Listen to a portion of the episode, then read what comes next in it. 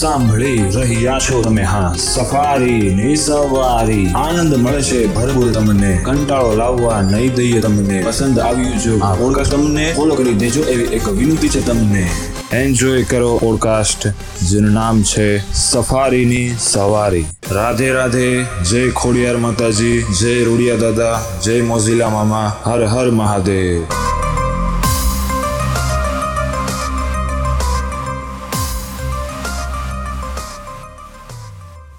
નમસ્તે મિત્રો, રાધે રાધે, જય ખોડિયારમાં, જય રૂડિયા દાદા, જય મોઝીલા મામા, હર હર મહાદેવ. તો મિત્રો, આજે આપણે જઈ રહ્યા છીએ ઉત્તર ધ્રુવની શોધ કરવા માટે. હા, સમજી ગયા તમે, આજનો પોડકાસ્ટ કેના ઉપર છે? જેણે વર્ષો સમય પહેલા ઉત્તર ધ્રુવની શોધ કરી, કે જેણે આપણને બતાવ્યું કઈ રીતે દિશા નિર્દેશ કરી શકાય, મતલબ કઈ રીતે દિશા શોધી શકાય, પૂર્વ, પશ્ચિમ, ઉત્તર, દક્ષિણ વગેરે વગેરે. તો આજે તેના વિશેનો પોડકાસ્ટ છે. અને મિત્રો, ખૂબ ખૂબ લાંબો એવો સમય ગાળીને આજે જો તમે આ પોડકાસ્ટ સોમવાર કે શનિવારના સમયમાં સાંભળતા હો તો વિનંતી છે કે આ પોડકાસ્ટ ન સાંભળતા નહીં. મતલબ એટલું કઈ ખરાબ હું નથી બોલ્યો, કારણ કે આ પોડકાસ્ટ લગભગ સુડતાલીસ કે પછી એક કલાક વધારે એટલું એક લાંબુ પોડકાસ્ટ છે. તે માટે એક વિનંતી છે કે ભલે રવિવારે સાંભળો કે પછી સોમથી સોમવારથી શનિવારના સમય વાંચો, પણ જો તમારે ફ્રી સમય હોય કે પછી રજા હોય તો જ, નકર ન સાંભળતા. નકર નહીં, મતલબ સાંભળજો, ફાયદો તો મારે જોઈએ છે. એટલે તો બસ એક વિનંતી હતી કે જો તમારે સોમવારથી શનિવારમાં રજા હોય તો સાંભળજો, અને ખાસ કરીને રવિવારે જ સાંભળજો. એક ખાસ સૂચના, સોરી સૂચના નહીં, સૂચના તો મારા માટે હોય, પણ ખાસ સુવિધા છે તમારી હતું. આ પોડકાસ્ટ લાંબુ હોવાથી દર એક દરેક એક ભાગ પૂરો થાય, એટલે કે આ કહાનીના લગભગ ચાર પત્તા છે, અને એ ચાર પત્તામાંથી જો એક પન્નું પૂરું થાય એટલે હું લગાતાર બોલ્યા નહીં રાખું કાંઈ, તમને મજા કરાવાય, એટલે હું વચ્ચે વચ્ચે શાયરી બોલતો રહી, જેનાથી તમારું મન પ્રફુલ્લિત થઈ જાય, મતલબ આનંદ આવી જાય તમને. તો ચાલો શરૂઆત કરીએ આજની આજના પોડકાસ્ટની. ચાલો બોણી ચાલુ કરવી ભાઈ આપણે. ટ્રાન્સલેટર છે નગેન્દ્ર વિજય. વિષય છે એક વખત એવું બન્યું. ટાઇટલ છે પૃથ્વીના ચુંબકીય ઉત્તર ધ્રુવના અવિરત ચલ કચલાણાએ વિજ્ઞાનીઓને વિજ્ઞાનીઓને જ્યારે પકડ દાવે લગાડી દીધા. ડિસ્ક્રિપ્શન જોઈએ જરાક એની. સવા પાંચસો વર્ષ અગાઉ પૃથ્વીના ચુંબકીય ઉત્તર ધ્રુવે ક્રિસ્ટોફર કોલમ્બસને પૂરતો દિશા શૂન્ય કર્યો. તે બહુ મોટી ચિંતાની વાત. વિજ્ઞાનીઓએ ત્યાર પછી સંશોધન કર્યું. ઉત્તર દક્ષિણ બંને ચુંબકીય ધ્રુવના આમ આમાં પલટાનો ફ્લેશબેક જાણ્યો. ચોકા મારું નીવડ્યું. આદિકાલીન પ્રલય જોઝારા પ્રસંગો તેની સાથે વણાયેલા હશે. પલટાના ભણકારા ફરી વાગ્યા છે, એટલા માટે કે તાજા ખબર મુજબ ઉત્તર ધ્રુવ વાર્ષિક ચોપન કિલોમીટરના વેગે સ્થાનાંતરણ કરે છે. તો શરૂઆત કરીએ કહાનીની. એક વખત એવું બન્યું કે મરી મસાલાના દેશ ભારતની ફોજમાં નીકળેલા ક્રિસ્ટોફર કોલમ્બસ કારાવેલ તરીકે ઓળખાતી પોર્ટુગીઝ બાંધણીના ત્રણ વહાણ ચાલીસ દિવસ સુધી એટલાન્ટિકમાં હંકાર્યું. પછી એકતાળીસમો દિવસે નાવિકોએ બળવો તો વહાણો તેમને સ્વદેશ સ્પેન પર પાછા વાળવાની જીદ પકડી અને કામકાજ થોભાયું હતું. તમે લગભગ ધોરણ આઠ કે પછી ધોરણ સાતમાં વાંચ્યું હશે, એટલે કદાચ યાદ હશે. ઓચિંતી ધ્યાન પર ઓચિંતું ધ્યાન પર આવેલી ભેદી નવા જૂનીની લીધ નાવિકો ભયગ્રસ્ત હતા. ક્રિસ્ટોફર કોલમ્બસ ખુદ પણ ચિંતામાં. નવાઝની ત્રણેય વહાણોના મોટા યંત્રો ઓચિંતી દેખાવા માંડી. સાચે જ રહસ્યમય સ્પેનના પાલોસ નામે જાણીતી જાણીતા બંદરેથી ઓગસ્ટ ઓગસ્ટ મહિનો, ત્રણ તારીખ અને વર્ષ ચૌદસો બાણુંના દિવસે કોલમ્બસના પિન્ટા નીના અને સાન્ટા સાન્ટા મેરિયા મારિયા ત્રણ વહાણો તેમની લાંબી જોખમી નીવડી છે સાગર ખેડે રવાના થયા. સપ્ટેમ્બર સપ્ટેમ્બર મહિનો, તારીખ નવ ના રોજ, વર્ષ ચૌદસો બાણું રોજ તેઓ સ્પેનિશ હુકુમત નીચે કેનેરી દ્વીપ સમૂહે પહોંચ્યા. બધું મળીને નેવું નાવિકો, દિશા શોધક, ખોરાક પાણીનો નવો પુરવઠો ત્યાં મેળવ્યો. પ્રવાસ આગળ ચલાવ્યો એટલાન્ટિક મહાસાગરમાં. ત્યાર પછી નજર પહોંચે ત્યાં સુધી હિલોળા લેતું પાણી જ પાણી હતું. સૌ નજર ક્યાંક વનશ્રીવાળી ભૂમિને જોવા તરસતી હતી, પરંતુ સપાટ જણાતા મહેરામણમાં ખરાબા કે ધુવા જેવડો ટાપુ સુદ્ધામ કશે દ્રષ્ટિગોચર થતો ન હતો. नाविको बेचैन, वहाणों पासा वाळवानी लागणी जोर पकड़ती। धीरज ना कांठा सप्टेम्बर तेर चौदह सौ बाणु ना दिवसे अचानक तूट्या। बाबत गंभीर हती। नक्शा में दाखवेला केनेरी द्वीप समूह ने छोड़िया बाद पिंटानीना तेमनी मोखरे सेंटा मारिया चार दिवस सुधी होका यंत्रे चींधिया मुजबनी दिशा में हंकारता रह्या हता। सप्टेम्बर महीनो तेरमी तारीखे समयना संदर्भे सूर्यनु आकाशीय स्थान एस्ट्रोबल एस्ट्रोलेब तथा क्वाड्रेंट नामना अंश मापक साधनों वडे निर्धारित करता खबर पड़ी के होका यंत्रनी सोय पर ध्रुवनी सीमा ध्रुवनी सीध में मंडायेली न हती, पश्चिम तरफ फसी हती, जेने लीधे त्रणेय वहाणों तेमना अंकित मार्गथी अगियार अंश जेटलू विचलन पाम्या हता। चार दिवस लगी खोटी दिशा में प्रवेश खेड्यो, जेमां प्रवास जेम आगळ वधे तेम फंटायेलो मार्ग वधु ने वधु व्यतिक्रम डिवाइस डिवाइटेशन पामतो रहे, એટલે ભારત પહોંચવાની સહેજ પણ શક્યતા ન માર્ગ છે માર્ગથી ચલિત થયાની વાત નાવિકોમાં પ્રસરી, એટલે તેમણે સ્પેન પાસા જવાન સ્પેન પાસા વળવાનો હઠાગ્રહ પકડ્યો। રીતસર વિદ્રોહે ચડ્યા।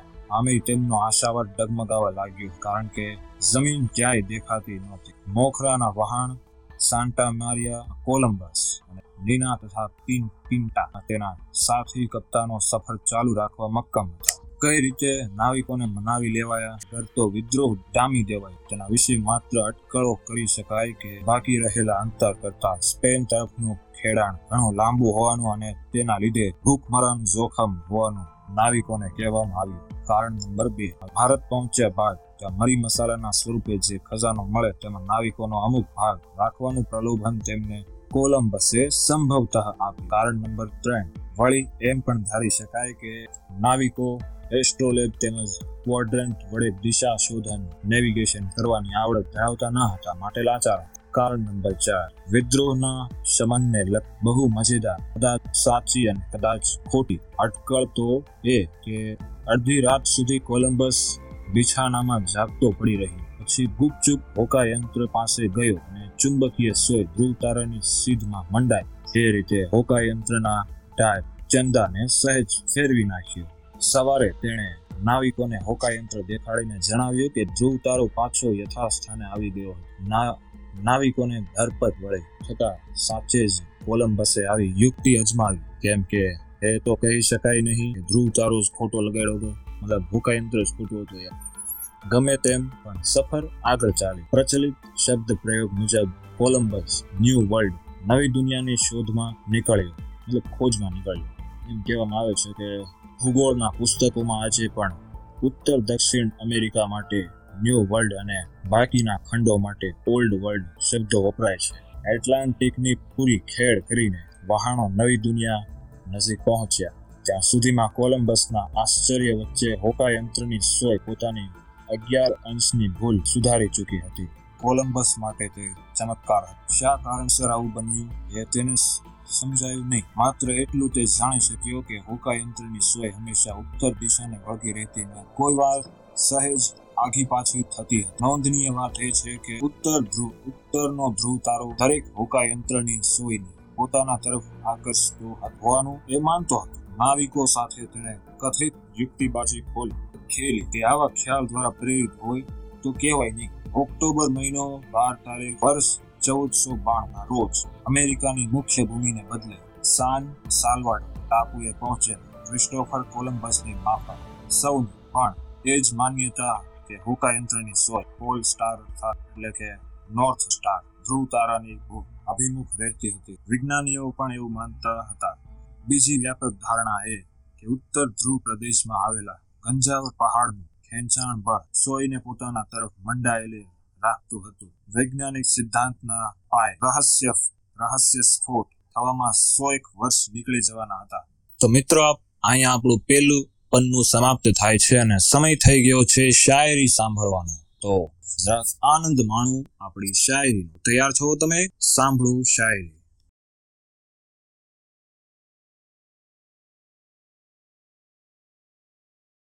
हंस लिया बहुत, चलो अब रुला भी देता हूँ। जुदा तो बिल्कुल भी नहीं हुए हैं, तुमको इस बात की गवाही मैं पहले देता हूँ। दिल नहीं है टूटे हम दोनों के। ये बात तुमको मैं बता रहा। वह समय था जिसने कर दिया अलग, उस पर सवाल क्यों उठाना जब उसकी यादें तो मेरे दिल में रहती है। कुछ तो किया होगा गलत, कुछ तो किया होगा सही, ये तो सिर्फ वही जानता था। बता दूं मैं तुमको, रास्ता भी मुसीबत में भी वही तो दिख रहा था। आ रहस्य खोलવાનું કામ સર વિલિયમ ગિલબર્ટ નામના અંગ્રેજ તબીબી શાસ્ત્રીએ કર્યું। ઇંગ્લેન્ડની રાણી એલિઝાબેથ પહેલીનો તે અંગ ડોક્ટર હતો। એલિઝાબેથના મૃત્યુ બાદ તેના પતિ જેમ્સ પહેલાએ તેને પોતાની સેવામાં રાખ્યો હતો। કેમ્બ્રિજ યુનિવર્સિટીમાં એમડીની ડિગ્રી પ્રાપ્ત કરનાર વિલિયમ ગિલબર્ટનો મૂળ વિષય મેડિકલ સાયન્સ હોવા છતાં ભૌતિક શાસ્ત્રમાં તેને કારણસર દિલચસ્પી જાગી કે સોળમી સદીના ઉત્તરાર્ધમાં ઇંગ્લેન્ડના વહાણવટીઓ સ્પેનિશોની તથા પોર્ટુગીઝોની જેમ નવા પ્રદેશોની ખોજ કરવા ઉત્સુક હતા।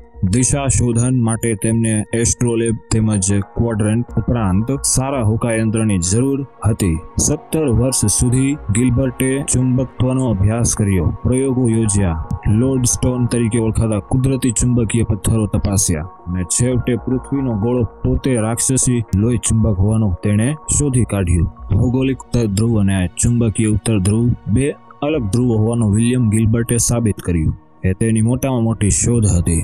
સોળસોની વર્ષે સોળસોની સાલમાં તેણે લેટિન ભાષામાં ડે મેગ્નેટ શીર્ષકથી પુસ્તક લખ્યું એ અને તેમાં ભારપૂર્વક જણાવ્યું કે હોકાયંત્રની સોય હંમેશા ચુંબકીય ઉત્તર ધ્રુવને તાકે, ભૌગોલિક ઉત્તર ધ્રુવને નહીં।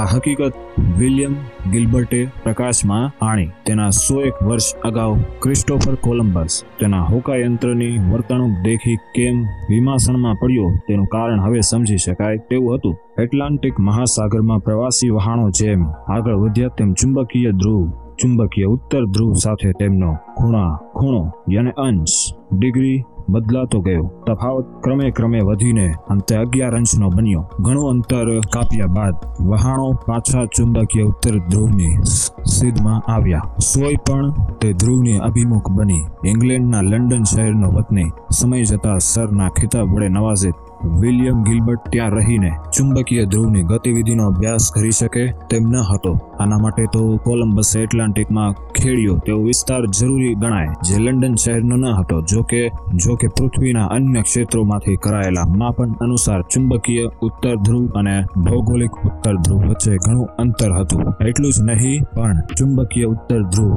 સાધુ તો ચાલતા ભલા જેવું ચલાયમાન હતું। કઈ દિશામાં ક્યારે અને કેટલી ગતિએ સ્થાન બદલો કરે તેનો ભરોસો નહીં, માટે એમ પણ કહી શકાય કે તે સાધુને બદલે આવારા જેવું ચલાયમાન હતું। વિજ્ઞાનીઓને નજરમાં સમક્ષ આવેલી વર્ષવારની કેટલીક વિગતો ઈસવીસન વર્ષ પંદરસો ચાલીસ મુજબ હોકાયંત્રની સોય ભૌગોલિક ઉત્તર ધ્રુવથી સત્તર અંશ પૂર્વની દિશા તરફ મંડાયેલી રહેતી હતી। આ મહત્તમ ફરક હતો। હવે ઈસવીસન વર્ષ સોળસો મુજબ સોય રૂખ હવે અગિયાર અંશ જેટલી પૂર્વ દિશામાં હતી। ઈસવીસન વર્ષ સત્તરસો વીસ મુજબ ફરી અગિયાર અંશ, પરંતુ તે પૂર્વને બદલે તેના કરતા સાવ વિપરીત દિશામાં મતલબ પશ્ચિમ દિશામાં રહેતી હતી। ઈસવીસન ઓગણીસો મુજબ હવે સોળ પોઈન્ટ પાંચ અંશ પશ્ચિમ દિશામાં, જેનો અર્થ એ કે ચુંબકીય ધ્રુવે પ્રવાસ સહેજ આગળ ચલાવ્યો। ઈસવીસન વર્ષ ઓગણીસો સાઠ મુજબ હોકાયંત્ર સત્તર અંશ પશ્ચિમ દિશા બતાવતું હતું, જો કે લગભગ ચારસો વર્ષ પહેલા ઈસવીસન વર્ષ પંદરસો ચાલીસમાં પણ તફાવત સત્તર અંશનો હતો, પરંતુ ઉપર નોંધ્યા મુજબ આની પહેલા બતાવ્યું એ પ્રમાણે કે તે પશ્ચિમને બદલે પૂર્વ તરફનો હતો। દેખીતી બાબત એ છે કે પૃથ્વીના ગોળા પર ક્યાં રહીને ભૌગોલિક ઉત્તર ધ્રુવના સંદર્ભે ચુંબકીય ઉત્તર ધ્રુવનું માપન કરો તેના આધારે તફાવતના અંશ ડિગ્રીનો આંકડો નક્કી થતો હતો। બીજી તરફ વળી એ પણ સાચું કે જેના તે જેના તે સ્થળેથી અમુક લાંબા સમયાંતરે માપન કરતા રહો તો ચુંબકીય ઉત્તર ધ્રુવ તેનું સરનામું નિરંતર બદલતા હોવાનું જણાય આવે છે। દાખલા તરીકે રશિયાના સેન્ટ પીટર્સબર્ગ ખાતે ઈસવીસન વર્ષ સત્તરસો વીસમાં હોકાયંત્રની સોય ભૌગોલિક ઉત્તર ધ્રુવની પશ્ચિમે ત્રણ પોઈન્ટ પાંચ અંશની દિશા તારકતી હતી। પોણા બસો વર્ષ બાદ ઓગણીસો મતલબ વર્ષ ઓગણીસો માં જેણે જાણે કે યોગાનું યોગનું અવસર હોય તેમ સોય બિલકુલ સચોટ રીતે ભૌગોલિક ધ્રુવને જ પિન પોઈન્ટ કરી બતાવતી હતી.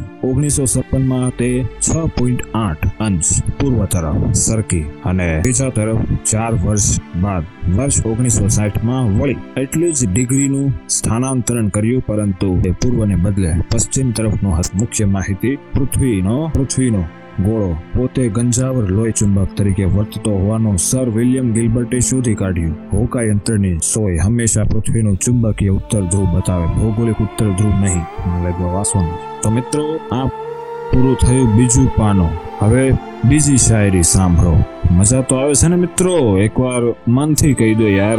જો કે આમ તો મને નહીં કહીએ, કોઈ ઇન્સ્ટાગ્રામમાં મેસેજ કરી દેજો. મજા આવતી હોય તો કદાચ, ન મજા આવતી હોય ગાળ ન મોકલતા મહેરબાની કરીને. એક તો હું સૌ ગુજરાતી, એ પાછો કૃષ્ણ ભગવાનનો ભગત, ને એમાં પાછો તમે ગાળું મોકલશો એ સારું નહીં લાગે. ના ના, એટલા બધા ખુશ થવામાં, કારણ કે હું કઈ ગાળું નહીં મોકલું. મારી પાસે તમારે તમને ગાળું દેવાનો સમય નથી. કદાચિત સમસ્યા હોય તો જવાબ મોકલી આપે. તો સાંભળો નવી શાયરી.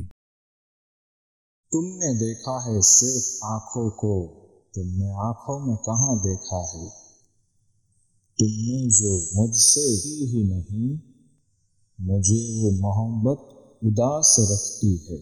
આ નિરીક્ષણોએ પુરવાર કર્યું કે પૃથ્વીનું ચુંબકીય ઉત્તર ધ્રુવ સ્થાયી રહેતું ન હતું અને કદાચ ભૂતકાળમાં પણ રહ્યું ન હતું. ક્યારેક સીધી લીટીમાં અમુક કિલોમીટર આગળ વધે, પછી ડાબે યા જમણે વળે, અને ક્યારેક મર્યાદિત ક્ષેત્રમાં રહીને ડોલન કરતા ભમરડાની જેમ વર્તુળો આંકતું હતું. કઈ રીતે વર્તે તેનો કશો ધડો નહીં. તાજેતરમાં વર્ષ બે હજાર ઓગણીસ મહિનો ફેબ્રુઆરી એ સમયે આવેલા સમાચાર મુજબ ધ્રુવ અગાઉ કરતા ઘણી વધારે ગતિએ સ્થાન બદલો કરી રહ્યું છે, જેને લીધે વિમાનો અને જહાજો ઉપરાંત ઋતુ પ્રવાસી પક્ષીઓ, સમુદ્રી કાચબા તથા વહેલ વગેરે માટે દિશા શોધનને લગતી ઘણી બધી સમસ્યાઓ પેદા થાય તેમ છે અને થવા માંડી છે. અહીં દર્શાવેલ કેનેડાના ઉત્તરી પ્રદેશનો નકશો તેમાં નોંધેલા વર્ષોના સંદર્ભે ધ્યાનથી તપાસો. બહુ ધ્યાન દેવા ભાઈ, હું વાંચું છું. ડાબેથી શરૂ કરીને વીસ વીસ વર્ષના અંતરાલો જુઓ, સંભળાવો તમને. અને સમયગાળાઓમાં ચુંબકીય ઉત્તર ધ્રુવે કેટલું અંતર કાપ્યું તે પણ જુઓ. ખાસ તો એ માર્ક કરો કે ઓગણીસો સાઠ અને ઓગણીસો એંસીના બે દશકામાં ધ્રુવનું જેટલું સ્થાનાંતરિત થયું તેના કરતાં વધારે સ્થાન બદલો તેણે ઓગણીસો એંસી થી બે હજાર ના બે દશકામાં કર્યો. ગતિ વધી અને બે હજાર સુધીના એક જ દશકામાં તેણે અતિ લાંબી મઝલ ખેડી નાખી. નકશો બતાવે છે કે તેમ રહસ્યના પેકિંગમાં રહેલું કૌતુક ઓર ઘેરું બન્યું. ચુંબકીય ધ્રુવે બે હજાર દસ થી બે હજાર પંદરના પાંચ વર્ષમાં અસાધારણ હદે ચેન્જ ઓફ એડ્રેસ કરી નાખ્યો. આવતા વર્ષે મતલબ વર્ષ બે હજાર વીસમાં એનો અંદાજિત સ્થાન ક્યાં હોય તે જોઈ લો. પૃથ્વીના ચુંબકીય ઉત્તર ધ્રુવની વધી રહેલી આવી ચંચળતાને વિજ્ઞાનીઓને ફિકર કરાવવા માંડી છે. ચિંતાનું કારણ એ છે કે છેલ્લા સત્તર કરોડ વર્ષ દરમિયાન પૃથ્વીના ચુંબકીય ધ્રુવો બસો સન્નું વખત બદલ્યા છે, ઉલટાયા છે, કાં તો સુલટાયા છે. ઉલટ સુલટ દરમિયાન પૃથ્વીનું ચુંબકીય ક્ષેત્ર અતિશય નબળું પડ્યું છે, અગર તો શૂન્ય જ બન્યું છે. નતીજા રૂપે પચાસ પોણો સો ટકા કે પછી તેના કરતાં વધુ પ્રમાણમાં સજીવ સૃષ્ટિનો નાશ થયો છે.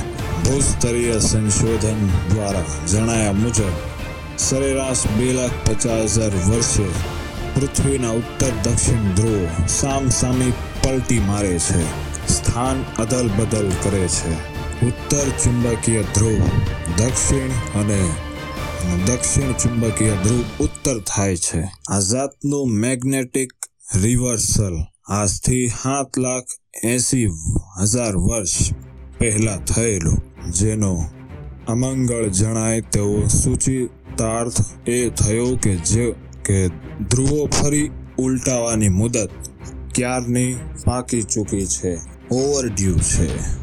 કહો કે ઓવરડ્યુ છે. ઉત્તર ચુંબકીય ધ્રુવનું આજકાલ જોવા મળતું પેલા નાચણિયા માઇકલ જેક્સનનો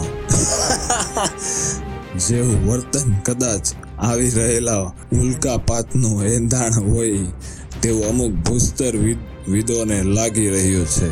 સંભાવના પ્રોબેબિલિટી ઓછી છે, છતાં શક્યતા પોસિબિલિટીને નકારી શકાય તેમ નથી. આ ચર્ચાના વધુ રસિક પાસા તપાસતા પહેલા જરૂરી સ્પષ્ટતા કરી દઈએ. પૃથ્વીનો ગોળો કહેવાય છે લોહી ચુંબક, પણ હકીકતે નથી. ભૌતિક શાસ્ત્ર મુજબ ડાયનેમો છે. સચોટ પારિભાષિક શબ્દ પ્રમાણે તે ઝીઓડાયનેમો છે. ઝીઓડાયનેમો છે. સહેજ માંડીને વાત કરો તો પૃથ્વીનો કેન્દ્રીય ગર્ભ અંદાજે બારસો બારસો કિલોમીટર વ્યાસનો છે. એકદમ નક્કર છે, માટે તેને સોલિડ ઇનર કોર એવું લેબલ અપાયું છે. આ ગર્ભની ફરતે લિક્વિડ આઉટર કોર, પ્રવાહી બાહ્ય ગર્ભ છે. ઇલેક્ટ્રોન્સ ધરાવતા વમળ જેવા પ્રવાહો તેમાં ઘૂમરાય છે. મિત્રો, આ સમાપ્ત થયું લેખનું ત્રીજું પન્નું. સાંભળો આનંદ માણો હજુ એક શાયરીનો. કદાચ તમને મજા આવતી હોય તો. जिसे दूर जाना है जाने दिया करो, रिश्तों में प्यार अच्छा लगता है, मजबूरी नहीं। मौत आए तो कुछ पल पहले पता चले, मुझे आखिर में किसी को कॉल करना है।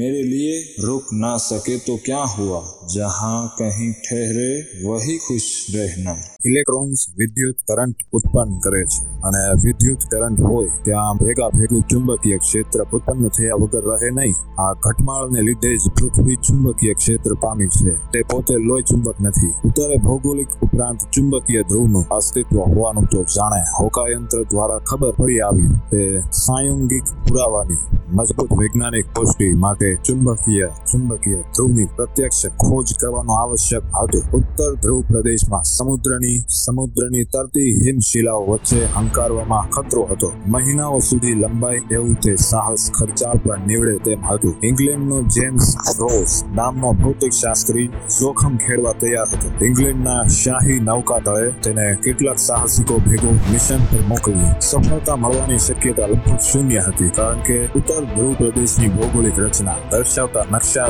ત્યારે ઉપલબ્ધ ન હતા. વધુ કેટલીક વ્યર્થ કોશિશો બાદ નૌકાદળે મેગ્નેટિક નોર્થ પોલ શોધવામાં રસ ગુમાવી. જેમ્સ ક્લાર્ક રોસ નાસીપાસ થયો, અને દસેક વર્ષ પછી નસીબ તેની મદદે આવ્યું. ફેલિક્સ બુચ નામના અંગ્રેજ લક્ષાધિપતિ તેને ફરી સાહસ ખેડવા નાણાંની સગવડ આપી. દિશા શોધનના સાધનો અને ડીઆઈપી સર્કલ નામે ઓળખાતા વિશિષ્ટ તેમજ વિચિત્ર બનાવટના હોકાયંત્ર સાથે જેમ્સ રોસ અને તેના ખલાસીઓ એકસો પચાસ મેટ્રિક ટનની સ્ટીમર વિટોઈમાં સફરે ઉપડ્યા. મોટા યંત્રનું આડું નહીં પણ હિત ઘડિયાળનું માફક ઊભું રાખી ઊભું રાખવાનું થાય એ રીતે બનાવાયું હતું. દેખાવ પણ હોકા યંત્ર જેવો નહીં. પૂછવા જેવો સવાલ એ કે શા માટે ઊભી?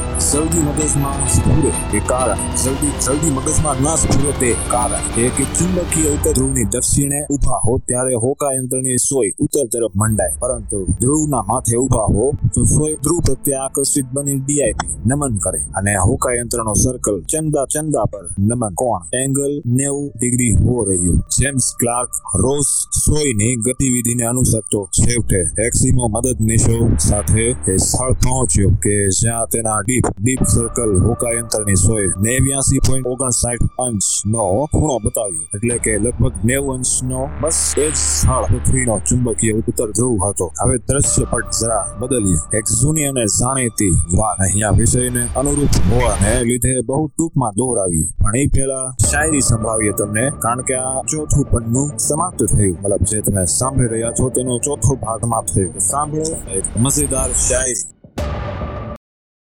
मेरी मोहब्बतों का ख्याल कर, मैं उदास हूँ मुझे वीडियो कॉल कर। दौर हवाओं का ही रहता है कायम, आंधियां देर तक नहीं चला करती। कोई ऐसा पसंद करो जिसे तुम्हारे अलावा कोई पसंद ना हो। चार दिन बाज के ना उड़ने से आसमान कबूतरों का नहीं होता। जरूरी नहीं चुभे कोई बात ही, बात ना होना भी चुभता है बहुत। माना कि तुम न उम्मीद हो, पर तुम कितनों की उम्मीद हो। वर्ष अठारह सौ चौरासी हतु विज्ञानी तरीके लांबे गाळे जग विख्यात बनी जનાર આલ્બર્ટ આઇન્સ્ટાઇન ત્યારે પાંચેક વર્ષનો હતો। રમકડા વડે રમવાની વય હતી। પિતાએ તેને જે રમકડા અપાવ્યા તેમાં નાનું હોકાયંત્ર શામેલ હતું। છોકરડા આલ્બર્ટને વધુ રસ તેમાં પડ્યો, કારણ કે ચાવી મારવામાં ન આવે તો પણ તેમાં હલચલ દેખાતી હતી। આલ્બર્ટ વારંવાર હાથમાં તે ટચુકડું હોકાયંત્ર પકડીને તેને સોયનું કથક જોતો હતો। હોકાયંત્રને તે રીતે ઘુમાવ્યા છતાં સોય જરા તરા નાચકૂદ કરીને છેવટે ઉત્તર દક્ષિણ ગોઠવાતી હતી। આલ્બર્ટને તેનો જાદુ હેર પમાડતો હતો। આમ આમ બનવાનું રહસ્ય તેને એટલું ગૂઢ લાગ્યું કે સ્પેશિયલ થિયરી ઓફ રિલેટિવિટીના પ્રતાપે વર્ષ ઓગણીસો પાંચમાં આલ્બર્ટ આઇન્સ્ટાઇનના નામે ઓળખાતા થયા। પછી તેણે પછી તેણે ભૌતિકશાસ્ત્રના પાંચ અવ્વલ રહસ્યોમાં ચુંબકોનો સમાવેશ કર્યો અને લખ્યું કે પૃથ્વી જો રાક્ષસી લોહી ચુંબક હોય તો તેના એ ગુણધર્મને પણ ભૌતિકશાસ્ત્રનો અણ ઉકેલ ભેદ ગણવો જોઈએ। વાત પણ સાચી હતી। પૃથ્વીને લોહી ચુંબકનું સ્વરૂપ તેના પેટાળમાં ચાલતી સી કઈ પ્રક્રિયાને લીધે મળ્યું તે સંશોધકો હજી શોધી શક્યા નહોતા। કોઈ ફૂલ પ્રૂફ જવાબ તેમની પાસે નહોતો। સદનસીબે જવાબ મળવા આડે ઝાઝી વાત નહોતી। બરાબર એક વર્ષ પછી વર્ષ ઓગણીસો સમા તે મળવા ઉપરાંત ચુંબકત્વના રહસ્યમાં સસ્પેન્સનો નવો ડોઝ અત્યંત નાટ્યાત્મક રીતે ભળ્યો। બર્નાર્ડ બરહીઝ નામનો ફ્રેન્ચ ભૂસ્તર શાસ્ત્રી તેના દેશમાં માસિક પ્રકારના કેટલાક પહાડોના ખડકો તપાસી રહ્યો હતો। વૈજ્ઞાનિક પરિભાષામાં માસિક એટલે કે એટલે માસિક વૈજ્ઞાનિક પરિભાષામાં માસિક એટલે ઠરેલા લાવવાના એવા પહાડો કે જેમના આંતરિક બંધારણમાં બંધારણમાં ભૂતકાળ ગમે ગમે એટલી ભૂસ્તરીય ઉથલ પાથલો થયા છતાં ફેરફાર થયો હોતો નથી। ઉપલા નીચલા અને વચલા થરોના સેમ્પલો બાર હિસે થેલામાં ભર્યા। ખડકો અગ્નિકૃત હતા, મતલબ એકદમ ગરમા ગરમ જ્વાળામુખી સહિત। જ્વાળામુખીએ બહાર ઓકી કાઢેલો લાવરસ ઠર્યા પછી તે બન્યા હતા। બર્નાર્ડ બરહીસે એવા જ ખડકોમાં વધુ રસ લગાવ્યો હતો, કારણ કે પાલિયોમેગ્નેટિઝમને પાલિયોમેગ્નેટિઝમને યાને પ્રાચીન ચુંબકીય ખડકોને લગતા શાસ્ત્રનો અભ્યાસી હતો। વિજ્ઞાન જગતમાં એ શાસ્ત્ર ત્યારે હજુ નવું સૌ ખીલી રહ્યું હતું ને પ્રમાણમાં શુષ્ક હતું, પણ એક જ સપાટે તેને રોમાંચક સાબિત કરી દેવાનો લહાવો બરહીઝના તકદારમાં લખાયો હતો। દુનિયાભરમાં ચહલ પહલ ફેલાવે તેવા ખડકો પહેલી વાર તેના હાથમાં આવ્યા હતા। ખડકોની વિશેષતા એ કે તેમાં મેગ્નેટ મેગ્નેટાઇટ નામના ચુંબકીય કણો હતા। કોઈ પણ જ્વાળામુખીનો પ્રવાહી લાવા ઠર્યા પછી જે ખડકો રચાય તેમાં એ કણો હોવા પણ જોઈએ। તો મિત્રો, આ આપણું પાંચમું તો સમાપ્ત થયું। હજી સાંભળો એક શાયરી। एक लंबी सड़क और तुमसे ढेरों बातें, तुम पूछो और मैं ना बताओ, ऐसी तो हालत नहीं। एक जरा सा दिल टूटा है और तो कोई बात ही नहीं। આ નિયમ વર્ષ સોળસો એકાણુંમાં જાણીતા બ્રિટિશ ભૌતિક શાસ્ત્રી અને રસાયણ શાસ્ત્રી રોબર્ટ બોયલે શોધી કાઢ્યો હતો, જેણે કહ્યું કે બેસુમાર તાપમાને ગરમ કરાયેલો ધાતુ પદાર્થ જ્યારે ઠંડો પડે ત્યારે પૃથ્વીનું ચુંબકીય ક્ષેત્ર તેને આપોઆપ મેગ્નેટાઇઝ કરે છે અને તે પદાર્થનો ઉત્તર ધ્રુવ પૃથ્વીના દક્ષિણ ધ્રુવને ધ્રુવ તરફ અને પદાર્થનો દક્ષિણ ધ્રુવ પૃથ્વીના ઉત્તર ધ્રુવ તરફ રહે છે। લોહત્વ ધરાવતા ખડકો પણ હદુપરાંત ગરમ થયા પછી ચુંબકત્વ ધારણ કરી શકે છે અને પ્રવાહી લાવા રસમાં તો ગરમીના અભાવનો પ્રશ્ન જ નથી, કારણ કે સાતસો ડિગ્રી સેલ્સિયસ કરતા પણ વધુ તાપમાને લાવા રસ ખદબતો હોય છે, છતાં પ્રવાહી ફરીને તેના ખડકો બાજે ત્યારે તેમાં મેગ્નેટિક કણો રૂપી નકશી પડી જાય છે. આ કણોનું નામ છે મેગ્નેટાઇટ, અને જેમાં ભરપૂર મેગ્નેટાઇટ હોય એવી ખડકના ટુકડા નામે હરખું નથી આપતા આવડું લોરેસ્ટન નામે ઓળખાય છે, કાવસી આયોડો આયોડિસ આયોડોસ્ટોન એવું કઈ કહેશે ભાઈ નામે ઓળખાય છે. સોય વાળું હોકાયંત્ર શોધાયું તે પહેલા ચીનના સાગર ખેડુ લોકો દિશા શોધન માટે લોડસ્ટોનને જ દોરી વડે લટકાવતા હતા. મધ્ય ફ્રાન્સના માસે પહાડોમાં બર્નોટ બરહિસને મળી આવેલા પ્રાચીન તથા અર્વાચીન ખડકોના મેગ્નેટાઇટ કણોએ ભૂસ્તરીય ક્ષેત્રે રોમાંચકારી સંશોધન માટે નવી દિશા ખોલી નાખી. આ પહાડોને ઘણા મહિનાઓ સુધી ખૂંદી વળ્યા પછી અગ્નિકૃત ખડકોના ઢગલાબંધ નમૂના સાથે બરહિસ પેરિસ ગયો અને ત્યાંની સાધન સજ્જ પ્રયોગશાળામાં ખડકોનું બંધારણ તપાસવા બેઠો. સ્વપ્ને પણ કલ્પ્યું ન હોય એવી એટલી હદે બંધારણ તેને આશ્ચર્યજનક લાગ્યું, કેમ કે મેગ્નેટાઇટના કણો બધા ખડકોમાં સરખી દિશા બતાવતા હતા. ઉપલા થરમાં તેઓ પૃથ્વીના વર્તમાન ચુંબકીય મુજબ ગોઠવાયા હતા, જ્યારે નીચલા થરમાં કણોનું મોં મોઢું સદંતર વિરુદ્ધ દિશામાં હતું. જુઓ આકૃતિ, રેવડી નહીં દેખાય તમને, કોઈ અગમ્ય કારણસર તેમણે એકસો એસી અંશના ખૂણે પલટો ખાધો હતો. આ ફ્રેન્ચ ભૂસ્તર શાસ્ત્રી માની ન શક્યો કે ખરેખર આમ બને, છતાં જૂના અને નવા ખડકોના બીજા અનેક સેમ્પલોનું વારંવાર પરીક્ષણ કર્યા બાદ શંકા ન રહી કે વાસ્તવમાં એમ જ બન્યું હતું. વિજ્ઞાનના ક્ષેત્રને અત્યંત વિસ્મયકારક બનાવતું મજેદાર પાસું એ કે તેમાં કેટલીક શોધો ગૂંચવાડા ભર્યા સવાલોનો જવાબ શોધી આપે છે, જ્યારે અમુક શોધો વણમાગ્યો જવાબ હાજર કર્યા બાદ તેના પગલે બીજા ગૂંચવાડા ગૂંચવાડા ભર્યા સવાલો જગાડે છે. બારહિસની પણ અણધારી શોધે પ્રથમ સવાલ એ જગાડ્યો કે પૃથ્વીના ચુંબકીય ધ્રુવો શું દૂરના ભૂતકાળમાં ઉત્તર દક્ષિણને બદલે શું દક્ષિણ ઉત્તર હતા? બેશક હોવા જોઈએ, કેમ કે અત્યંત પ્રાચીન ખડકોમાં મેગ્નેટાઇટના કણો પોતાની અવળી ફિંગરપ્રિન્ટ તે વગર કોતરે નહીં કણો અબાઉટ ટર્ન અબાઉટ ટર્ન થયા હતા. તેનો મતલબ એ જ કે પૃથ્વીનું ચુંબકીય ક્ષેત્ર તે જમાનામાં એકસો એસી અંશના ખૂણે ફરી ગયું હતું. કોઈ બીજો તર્કબદ્ધ ખુલાસો બરહિસ પાસે ના હતો, માટે તેણે એકમાત્ર સ્પષ્ટીકરણ જેવો ચુંબકીય ધ્રુવોનો પલટો જ આગળ ધરવો પડ્યો. એમ જાણવા છતાં કે તેનો પ્રસ્તાવ ઘણા ખરા ભૂસ્તરીય સંશોધકોને લેશ માત્ર જચવાનો ન હતો, આ સંશોધકો બરહિસના પાટલે બેસવા તૈયાર ન થયા. એ માટે તેમનો વાંક પણ કાઢી શકાય નહીં, કારણ કે નવતર વૈજ્ઞાનિક થિયરીને સૌનું પ્રમાણપત્ર મળે એ પહેલા તેને તેણે લાગતા વળગતા બધા સવાલોનો અને ખુદ થિયરી દ્વારા જન્મેલા સવાલોનો વ્યાજબી ખુલાસો આપી દેવો જોઈએ. તો મિત્રો, આ પૂરું થયું આપણું છઠ્ઠું પેજ. હજી સાંભળો એક શાયરી. मैं आवारा मिजाज सर फिरा लड़का हूँ और उसको कोई कैदी मिजाज चाहिए। धोखा देती है शरीफ चेहरों की चमक अक्सर, हर कांच का टुकड़ा हीरा नहीं होता। પુરાતન કાળમાં ધારો કે પૃથ્વીનું ચુંબકીય ક્ષેત્ર નોર્થ ટુ સાઉથ એટલે કે દક્ષિણથી ઉત્તર પલટાયું હોય તો એવો પલટો થવાનું કારણ શું હતું? કોઈ શક્તિશાળી પરિબળ જ તેની પથારીને ફેરવી શકે, તો એ પરિબળ કયું હતું? વળી બદલાયેલા ધ્રુવો ફરી તેમના વર્તમાન આસનો પર સી રીતે ગોઠવાયા? બર્નાર્ડ બરહિસ પાસે આવા પ્રશ્નોના ખુલાસા ન હતા. પૃથ્વીના રાક્ષસી ગોળાને અસ્થિર મગજનો ગણાવ ગણવો તેના કરતા બરહિસના મગજે થાપ ખાધી હોય એમ ધારી લેવું જરા સહેલું હતું. એટલે નવું સંશોધન મેગ્નેટિક રિવર્સલના મુદ્દા પર નવો પ્રકાશ ન ફેંકે ત્યાં સુધી એ મુદ્દાને લટકતો રાખવામાં આવ્યો. નવાઈ એ છે કે વીસમી સદીના આરંભે ઘણા ખરા ભૂસ્તરીય જાણકારો તેને વૈજ્ઞાનિક સંશોધનો વિષય પણ માનતા ન હતા. સંશોધન કર્યું હોત તો જાણકારીમાં એ બાબતે વધારો થયો હોત કે માત્ર જમીન પર સમુદ્રના તળિયે પણ મેગ્નેટ રિવર્સલની લાંબી તવારીખ અને કરોડો વર્ષોથી ચુંબકીય કણોના અક્ષરે લખાતી રહી છે. આદિકાળમાં નદી નાળાએ અને તેમના કરતા વધુ માત્રામાં હિમ નદીઓએ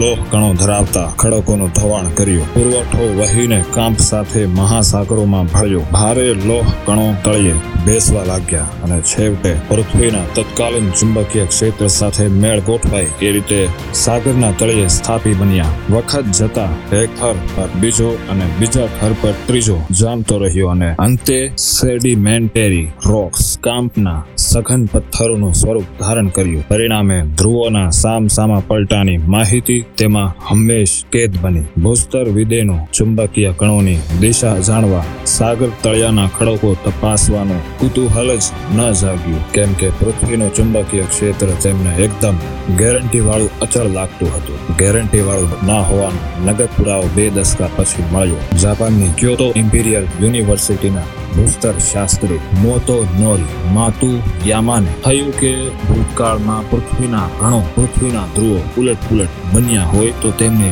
ચડી તેમને ચાળી ખાતું મેગ્નેટાઇટ કણોનું નકાશી કામ ફ્રાન્સની માફક બીજે પણ કશેક મળી આવવું જોઈએ. વર્ષ ઓગણીસો છવ્વીસમાં તે મંચુરિયાના અને ચીનના પ્રવાસે નીકળ્યો. છૂટા સવાયા આડત્રીસ સ્થળો પર તેણે ખોદકામ કર્યું અને જૂના નવા ખડકોના સો સેમ્પલો મેળવ્યા. માતુયામાને પણ તાજુબીનો એ જ આંચકો લાગ્યો કે જે બરાબર વીસ વર્ષ પહેલા બર્નાર્ડ બરહિસે અનુભવ્યો હતો. ઉપલા થરમાં મેગ્નેટાઇટના કણો ઉત્તર દક્ષિણાંકિત થયા હતા, જ્યારે નીચલા થરમાં તેઓ દક્ષિણ ઉત્તરે કોતરાયા હતા. વર્ષો બાદ પ્રચલિત થનારા શબ્દો વાપરીને કહો તો કણો અનુક્રમે નોર્મલ તથા રિવર્સ હતા. એક બાબતમાં માતુયામા તેના પુરોગામી બરહિસ કરતા ચડિયાતો પણ ખરો. ખડકોની વય કહી આપનાર તે જગતનો પહેલો ભૂસ્તર શાસ્ત્રી હતો. ભૂતકાળમાં મેગ્નેટિક રિવર્સલ થયું એ તો ઠીક, પરંતુ ક્યારે થયું એ પણ તેણે શોધી કાઢ્યું. આ ડિટેક્ટિવના મતે બહુ પ્રાચીન સમયના ચુંબકીય ક્ષેત્ર અવળું થયા પછી સાત લાખ ત્રીસ હજાર વર્ષ પહેલા તે આજે છે તેવું સુલટ બન્યું હતું, એટલે કે રિવર્સનું ફરી વખત નોર્મલ થયું હતું.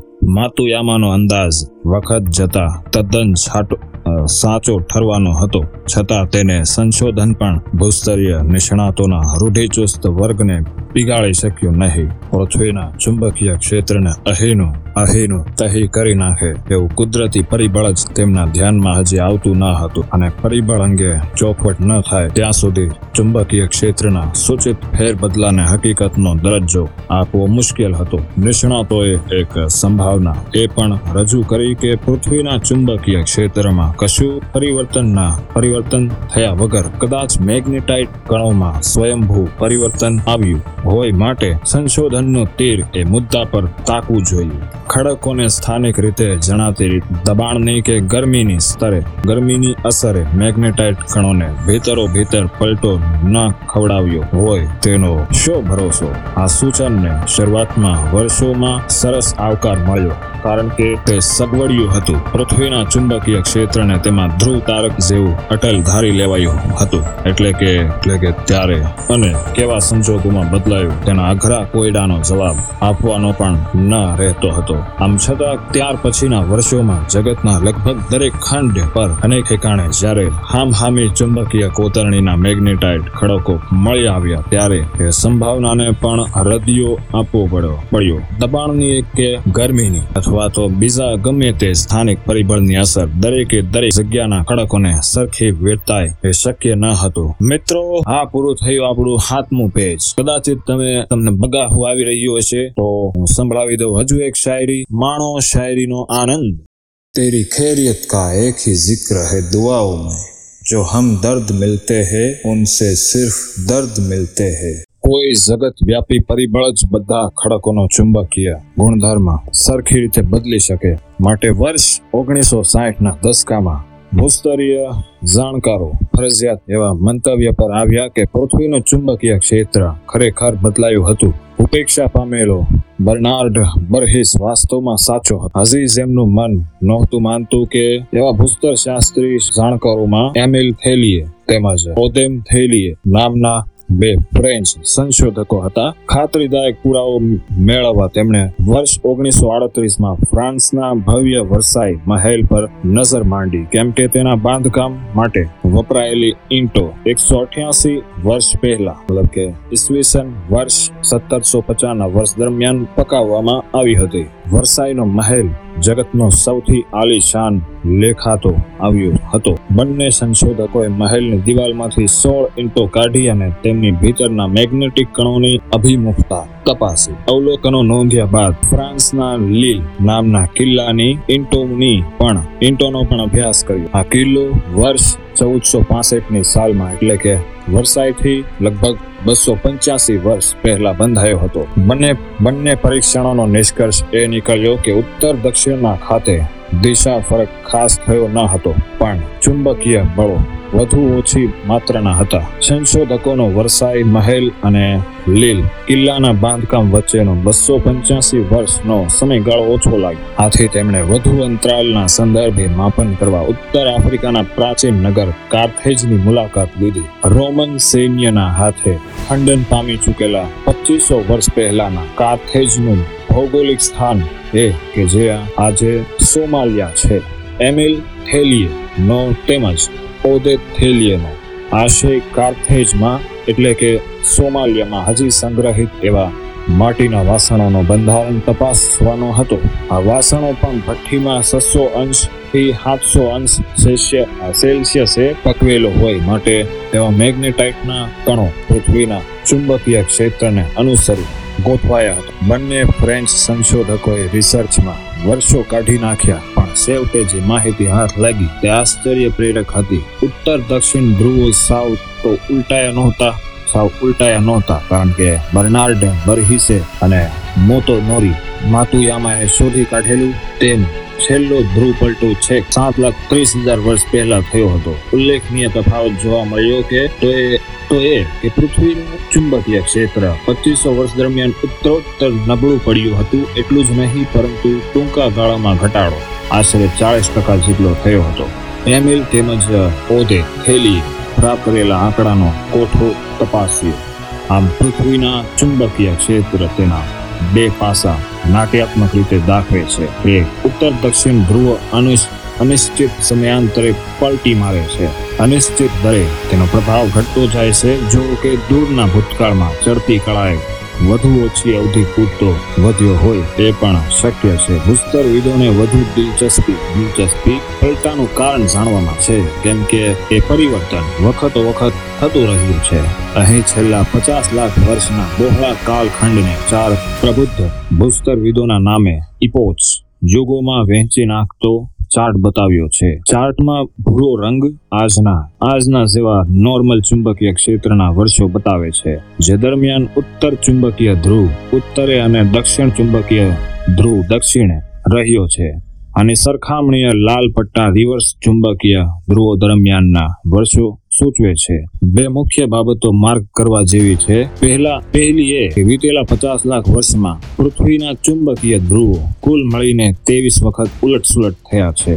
બીજું, છેલ્લા સાત લાખ ત્રીસ હજાર વર્ષથી વર્ષથી પરિવર્તન આવ્યું નથી, જે હકીકત ટોચના ભૂરા પટ્ટા દ્વારા વ્યક્ત થાય છે. આથી કહી શકાય કે નવા ધ્રુવીય પાટલી બદલાનો સમય ક્યારનો પાકી ગયો છે અને પરિવર્તન ગમે ત્યારે બની શકે છે. તો મિત્રો, આ પૂરું થયું આપણું આઠમું પેજ. સાંભળો, આનંદ માણો હજુ એક શાયરીનો. મને આશા છે કે તમને આ પોડકાસ્ટ સાંભળીને ઘણો આનંદ આવી ગયો હશે, મતલબ જુસ્સો જાગ્યો હશે આગળ જાણવાનો, કાવસી બંગાહો આવી રહ્યો હશે. ભાઈ, સીધે સીધું કહું તો પણ એટલે જ શાયરી આમાં દાખલ કરી છે કે જેથી તમને કંટાળો ન આવે. તો સાંભળો આગળની શાયરી. નિયત ઓર સોચ અચ્છી હોની ચાહીએ, બાતે તો કોઈ ભી અચ્છી કર લેતા હૈ. दुनिया की कोई भी परेशानी आपकी हिम्मत से बड़ी नहीं होती. બનવાનું કારણ શું તે પાછો બીજો પ્રશ્ન છે. પ્રશ્ન નથી, કોયડો છે. કેમ કે વિજ્ઞાનીઓ ભેદ જાણવા માટે પૃથ્વીના ભૂગર્ભમાં દ્રષ્ટિપાત કરી શકતા નથી. ભીતર તરફ અવાજના મોજા પ્રસરિત કરી તે મોજાની કંપ સંખ્યામાં કંપ સંખ્યામાં થતા ફેરફારોના આધારે તેઓ પેટાળનું બંધારણ જાણે છે. આંતરિક ગતિવિધિનો પણ ખ્યાલ મેળવી શકે છે, જેમાં માં તેમને પલટાતા ચુંબકીય ધ્રુવોના મુદ્દે વધુ દિલચસ્પી છે. ઓગણીસો છન્નું માં નવી માહિતી તેમને હાથ લાગી. પૃથ્વીનો નકાર સોલિડ કેન્દ્રીય ગર્ભ કોર પૃથ્વી કરતા વધુ ઝડપે ખુદરડી લેતો ખુદરડી લેતો હોવાનું જાણવા મળ્યું. પ્રયોગોના આ પ્રયોગોના આધારે નક્કી થયું કે પૃથ્વીના ધરી ભ્રમણની સરખામણીએ તો નક્કર ગર્ભનો ભ્રમણ ભ્રમણ વેગ દર ચોવીસ કલાક લેખે બે તૃતીયાંશ સેકન્ડ વધારે છે. આ ગણતરીએ ચારસો વર્ષમાં તે પૃથ્વી કરતા એક વધુ આંટો ફરી જાય છે.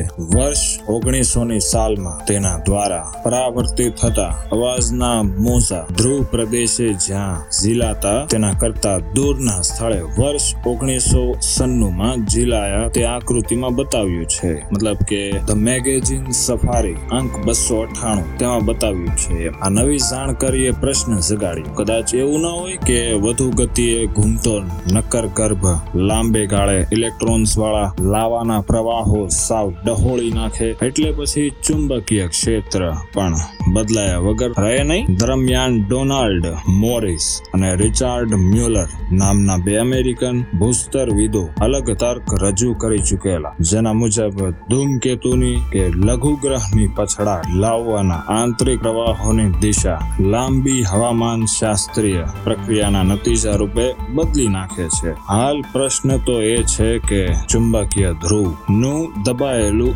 એક્સેલેટર સજીવ સૃષ્ટિના માથે તોળાતા સંભવિત પ્રલયનું એંધાણ હોય ખરું? ઉલટાનું ચુંબકીય ક્ષેત્ર તેની પ્રક્રિયા દરમિયાન અધવચના તબક્કે શૂન્ય થાય એવું માનતા વર્ગ માટે પ્રશ્ન ચિંતાનો પણ છે.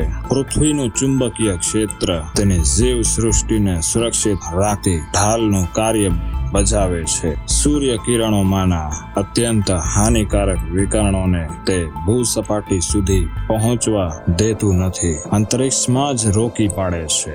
ઢાલ હકીકતે વાન હેલન બેલ્ટ નામના આંતરિક તથા બાહ્ય એમ બે અવકાશી પટ્ટા છે.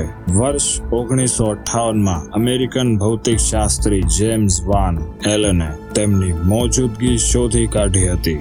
સૌર પવનો સોલાર વાઇન્ડ ભેગા જલદ કણોનો જે ધોધ પૃથ્વીનો માથા બળ માથાબેળ અભિષેક કરવા ધસી આવે છે, તે વીજભાર ધરાવતા વાન એલન બેલ્ટના બેલ્ટમાં આપોઆપ કેદ પકડાય છે. આમ ન બનતું હોય તો મનુષ્ય સહિત તમામ સજીવ સૃષ્ટિની દશા માઇક્રોવેવ ચૂલામાં રંધાતી ચીઝ એવી ચીઝ જેવી થાલ અને તેનું અસ્તિત્વ રહે જ નહીં. વાન એલન બેલ્ટનું પોતાનું અસ્તિત્વ પૃથ્વીના ચુંબકીય ક્ષેત્રને આભારી છે, એટલે કે ક્ષેત્ર પૃથ્વીની સમગ્ર જીવ સૃષ્ટિ માટે અનિવાર્ય બુલેટ પ્રૂફ જેકેટ છે.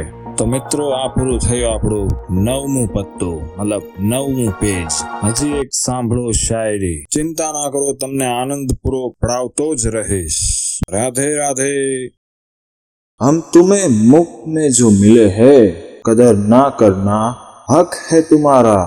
બીજી એક વાત, માત્ર વાન એલન બેલ્ટનું નહીં, ઓઝોન વાયુના બનેલા આકાશી રક્ષણાત્મક પડનું અસ્તિત્વ પણ ચુંબકીય ક્ષેત્રને આભારી છે. આ પડ અંતરિક્ષના વાન એલન બેલ્ટ જેવું દૂર નથી. પૃથ્વીના જ વાતાવરણમાં પંદર પાંત્રીસ કિલોમીટર જાડા વાયુટાના સ્વરૂપે સૂર્યના ટૂંકી તરંગ લંબાઈના પારજાંબલી કિરણોને ખાળે છે. ઇંગ્લેન્ડના જેમ્સ ક્લાર્ક રોસે જૂન મહિનો એક તારીખ અને વર્ષ અઢારસો એકત્રીસ ના દિવસે પૃથ્વીના ચુંબકીય ઉત્તર ધ્રુવ પર મૂક્યો. તે પછી આજ સુધી ભૂસ્તરવિદો ધ્રુવોના પલટાનું ચોક્કસ કારણ પામી શક્યા નથી. બીજી તરફ ભૂતકાળમાં અનેક વખત ધ્રુવો બદલાયા તે પણ હકીકત છે. પરિવર્તનોના ઠોસ પુરાવા ખડકોમાં નોંધાયેલા છે. વિવિધ સમયાંતરે ત્રેવીસ પરિવર્તનો તો અગાઉ ચાર્ટમાં દર્શાવ્યા પ્રમાણે છેલ્લા પચાસ લાખ વર્ષ દરમિયાન થયા છે. ભૂતકાળની વાત જવા દો, ત્યારે પૃથ્વીના ચુંબકીય ઉત્તર ધ્રુવે પોતાની ચાલ ઝડપી બનાવવાનું અર્થઘટન શું કરવાનું? ઉત્તર દક્ષિણ ધ્રુવો સાચે જ ઉલટાવાની तैयारी में छे जे सृष्टिना साथे खरेखर आपत्ति तोड़ाई छे। महाप्रलय अगर तो मिनी प्रलय थवानो छे। आ प्रश्नोना जवाब विज्ञानीओ पासे नथी पण एटली बाबतो तेओ जाणे छे। एक, पृथ्वीना चुंबकीय क्षेत्रनो परिभाग शून्य थवानो नथी केम के भूतकाळमां कदी थयो नथी। विश्वव्यापी प्रलयनो डर राखवो नकामो छे। चुंबकीय ध्रुवो उपरा रातो रात पलटी मारता नथी। घणीवार एक सौ अस्सी अंशनो एवो फेरफार थवामां दस लाख वर्ष निकळी जाय छे। ત્રણ, અહીં પૃથ્વીના ગોળાની આકૃતિમાં બતાવ્યા પ્રમાણે બંને ધ્રુવો વર્ષોના વર્ષો સુધી આમ તેમ ભટકતા રહે છે। આકૃતિ કલ્પિત નથી, વાસ્તવિક છે। આજથી એકસો પચાસ લાખ વર્ષ પહેલા રિવર્સ ચુંબકીય ઉત્તર ધ્રુવ પછીના દક્ષિણેથી આરંભીને પહેલા કેસ્ટો મુખર્જીની જેમ એકી બેકી રમતું ભૌગોલિક ઉત્તર ધ્રુવ નજીક કેવી રીતે પહોંચ્યું તેનો નકશો આંક્યો છે। આ યાત્રા પૂરી કરવામાં તેને અંદાજે પંદર હજાર વર્ષ લાગ્યા। કાળી લીટી તેના યાત્રા માર્ગ यात्रा मार्ग दर्शावे छे अने दर थोड़ा अंतरे देखातो काव टपकू चुंबकीय उत्तर ध्रुवनो जेते अरसा दरमियाननो स्थान बतावे छे। टूंकमां दरेक स्थान चुंबकीय उत्तर ध्रुव छे। पछी भले दिशा उत्तरनी नथी, क्या पश्चिम, क्या अग्नि, क्या पूर्व तो क्या वायव्यनी छे। त्रुटक काळी લીટી वडे दक्षिण चुंबकीय ध्रुवनो प्रवास मार्ग आंक्यो छे। पण मार्ग करो के ઘણી જગ્યાએ જુદા ધ્રુવો નથી, એક જ છે। લાલ ત્રુટક લીટી સરેરાશ પાંચસો વર્ષ પાંચસો વર્ષના અંતરે ચુંબકીય ક્ષેત્રનું બળ દર્શાવે છે। આ સચિત્ર વિવરણનો સારાંશ વિજ્ઞાન મુજબ એ કે મેગ્નેટિક રિવર્સની નકારાત્મક અસર ચુંબકીય ક્ષેત્રના આધારે દિશા શોધન કરી ઋતુ પ્રવાસ ખેડતા પક્ષીઓ, વ્હેલ, સાલ્મન જેવી માછલીઓ અને દરિયાઈ કાચબા ઉપરાંત વિમાન જહાજોથી માંડીને વાસ્તુશાસ્ત્રીઓ પર જરૂર થાય પણ બાકી ચિંતા કરવા જેવી માટે પણ બાકી ચિંતા કરવા માટે કારણ નથી। તો મિત્રો, આ હતી ઉત્તર અને દક્ષિણ ધ્રુવની શોધ,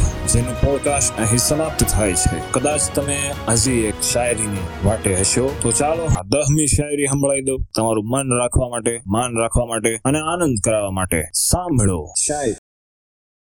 तानों की भट्टी में तपा आदमी, राख नहीं सोना बनता है।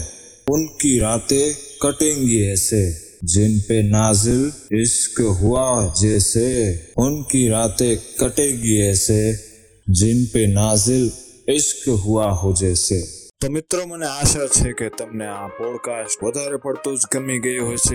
જો ગમ્યું હોય તેને આગળ મોકલો, પરિવારમાં મોકલો, કારણ કે હમ સાંભળી શકાય તેવું છે અને એકદમ સિનેમેટિક ફીલ આવે, ફિલ્મ જોતા હોય એવી ફીલ આવે એવું છે। સાંભળવા લાયક છે આ પોડકાસ્ટ, મતલબ ટૂંકમાં કહું તો દરેકને મોકલો આ પોડકાસ્ટ, આગળ વધારો, શેર કરો, એવી મારી તમારી પાસે એક વિનંતી છે। બાકી ખુશ રહ્યો ભાઈ, સુખી રહો અને કર્મ કરો, મહેનત કરો। રાધે રાધે, જય ખોડિયા, જય જય રૂડિયા દાદા, જય મોજીલામાં, હર હર મહાદેવ, રાધે રાધે। સાંભળી રહ્યા છો તમે? હા, સફારી ની સવારી, આનંદ મળશે ભરપૂર તમને, કંટાળો લાવવા નહીં દઈએ તમને। પસંદ આવ્યું જો આ પોડકાસ્ટ, તમને ફોલો કરી દેજો એવી એક વિનંતી છે તમને। એન્જોય કરો પોડકાસ્ટ, જેનું નામ છે સફારી ની સવારી। રાધે રાધે, જય ખોડિયાર માતાજી, જય રૂડિયા દાદા, જય મોજીલા મામા, હર હર મહાદેવ।